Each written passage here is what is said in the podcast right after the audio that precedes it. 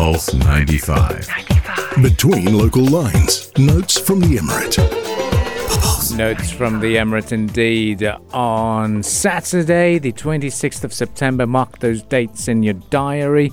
The spaceship will be opening to the public. To talk to us more about that, the flying saucer uh, is going to be the vice president of uh, the Sharjah Art Foundation. Uh, Her Excellency Sheikha Nawar Al Qassimi, thank you very much for joining us this morning. Big news, flying saucer. What's happening? Morning. Thank you so much for having me on the show. Um, big news indeed. Um, the flying saucer is opening this Saturday in Sharjah. Um, the Flying Saucer, as a lot of people know, is a very iconic building that looks like a UFO that's uh, been in Sharjah since the 1970s. So, for a lot of people who've um, lived and grown up in Sharjah, people have very different memories with this building. Um, it was um, used as a, it, it, first opened as a, as a cafe in the 70s, hmm. um, French cafe, and then turned into um, Al Mayalal's supermarket, a co-op, um, Al Taza chicken shop, and then an exhibition space. Wow. So it's gone through many transformations. Um, but basically, what's happened is that the Sharjah Art Foundation has acquired this building, and we've, as a lot of people know, we, we've acquired um, many buildings from the past, um, from the 70s, and have kind of um, renovated the building to first of all to preserve it and second of all to return it to its original shape and then repurpose it as an art space. So that's what we've done. Um, people who visit the building will see that the exterior some parts of the exterior have changed but the inside and kind of architecturally speaking the building itself has been restored to its original state um, plus we've introduced a new underground space um, which is really exciting and kind of that's our big announcement. So for people for people who didn't go to the flying saucer before, can you just take us like a, a visual tour on a visual tour on what they will expect to see there, or what to see um, there? Well, it's um, it, it, it's it's a build it's a building that's got a panoramic view mm-hmm. of of Sharjah, um, and there's a dome in the middle. Mm-hmm. And um, the building is now house, uh, housing an exhibition, so you can catch exhibitions in that space. Um, and then we've introduced a new basement space, which is really exciting, which is a mm-hmm. community space. Um, and the basement space is going to have different elements. Um, one of them is a sunken garden. It's got beautiful natural light coming in, and uh, multiple screens, so we can have um, you know film screening uh, showing different films at the same time, um, a co-working space, a cafe, a library, the first and I think biggest art library in Sharjah currently right now, um, and then multi-purpose rooms uh, for you know workshops, crafts. It's a really really cool community space um, in the underground section, and then on the ground floor you've got exhibitions, and then an open outdoor public space as well. Mm. And what, what significance does this uh, project hold for Sharjah? I mean, the building of Sharjah was um, opened during a very crucial time. Um, in the, in, I mean, in the 70s, it was when there were a lot of these um, kind of state commissioned public projects, and this yeah. was one of them. Um, and it really linked to kind of the futuristic vision um, at that time when uh, modernity was kind of being embraced in the UAE, and it was really, I mean, the building itself was is a cultural icon, so it was important for us to to restore that and preserve that, um, and and and just for kind of the cultural memory of the Emirates, um, mm. and then repurposing it so that it serves the needs of not just kind of artists in the art community, but also the public. I mean, it's in a residential area, so the building itself is not just an art space, but it's also a community space and a space that will uh, that will serve people who live in that neighborhood as well. Yeah, talk to us more about that aspect, uh, the community aspect to this. It's a multi-purpose building. Uh, you said it uh, caters to art uh, exhibitions and, and various other events. Uh, but, talk to us about what makes going to this place so special for people in Sharjah and the UAE. I mean, if you've never seen it before, architecturally, it's beautiful. It's a stunning space. Mm. Um, and if you have seen it before, there's something really magical about going into that, or at least I felt that when I visited, is going into that space again um, after having been there as a, as a child and seeing kind of, you know, the way that it, the way that it looks today. Um, the, the, the interesting thing, I mean, in terms of kind of community spaces, there are a lot of community and co-working spaces. Um, but what's interesting is that this space houses the biggest art library. So you're going to have access to art books, um, and you know whether you're interested in research or interested just interested in art in general.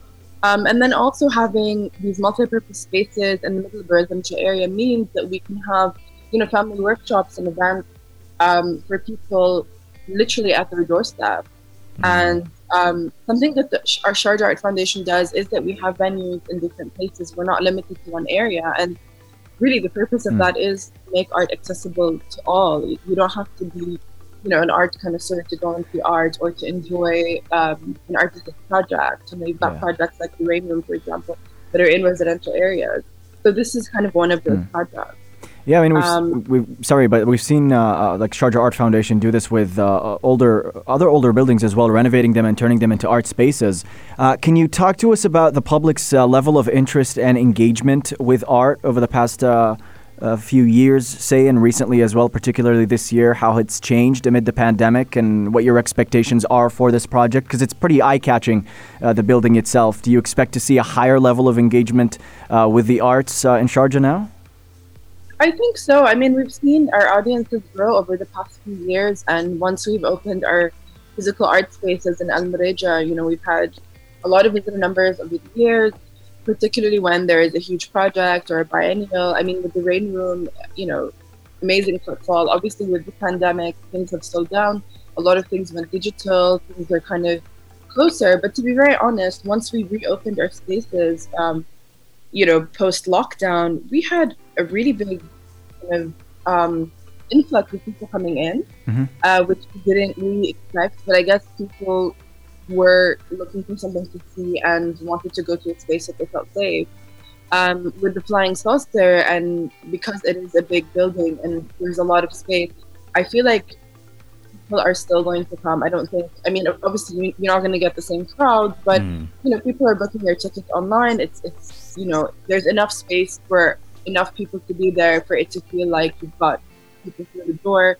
Um, you know, we have timed slots for tickets. I mean, the tickets are free. Everything is free and open to the public, but we've got ticketed um, events for everything. So you book a ticket, you get a two-hour slot, and then you go around and you feel that you're in a and space and can look at art, can Mhm. hang out, can read a book, can have coffee.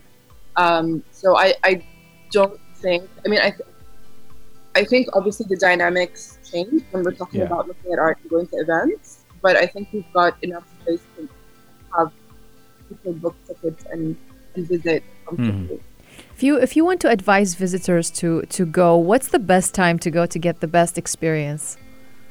For the flying Um, saucer. I mean, what's, what's Yeah. magical about the building is that it looks very different during the day Yeah. um, versus the night. I think daytime is beautiful because you have, I mean, there's a lot of play on light with the architecture in the space, um, and specifically the underground space. Mm. Um, and I think weekends are always great. I mean, we're, we're planning a lot of events um, coming up. Uh, obviously, um, taking care and having social distance events. Mm. But we're over the next few weeks. We're gonna ho- uh, we're gonna host creative workshops. We've already announced them on the Sharjah Art Foundation Instagram page for families and for children.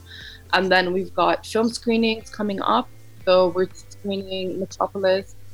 Um, you know, we're doing sci-fi films and the Flying Saucer. So we're screening Metro- Metropolis Wow. and we're doing we're showing Hook as well. So we're doing things for families.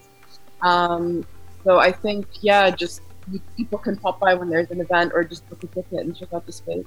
Amazing. Well, it certainly is something to look forward to, and I'm pretty sure all Sharjawis and Sharjawiyas will be looking forward to the reopening of uh, a fantastic space. Uh, now, I'd like to ask you, in terms of uh, another uh, more, more changes to the aesthetic looks, are we staying uh, or keeping it uh, the way it was after the renovation, or is there going to be some green spaces, some places for people to be doing stuff outdoors? Because the weather is getting better nowadays, Mhm. isn't it? Well, we've got an outdoor space, basically this outdoor platform, which we're going to use to host events, and then we have a sunken garden in the basement um, that has access, so you can go into this beautiful garden um, that's in the in the basement of the Flying Saucer. So we do have some outdoor spaces um, that we're going to use. Um, and yes, definitely. I mean, we're we're you know we're looking at performances and, and all of these things uh, once the weather is better. Mhm.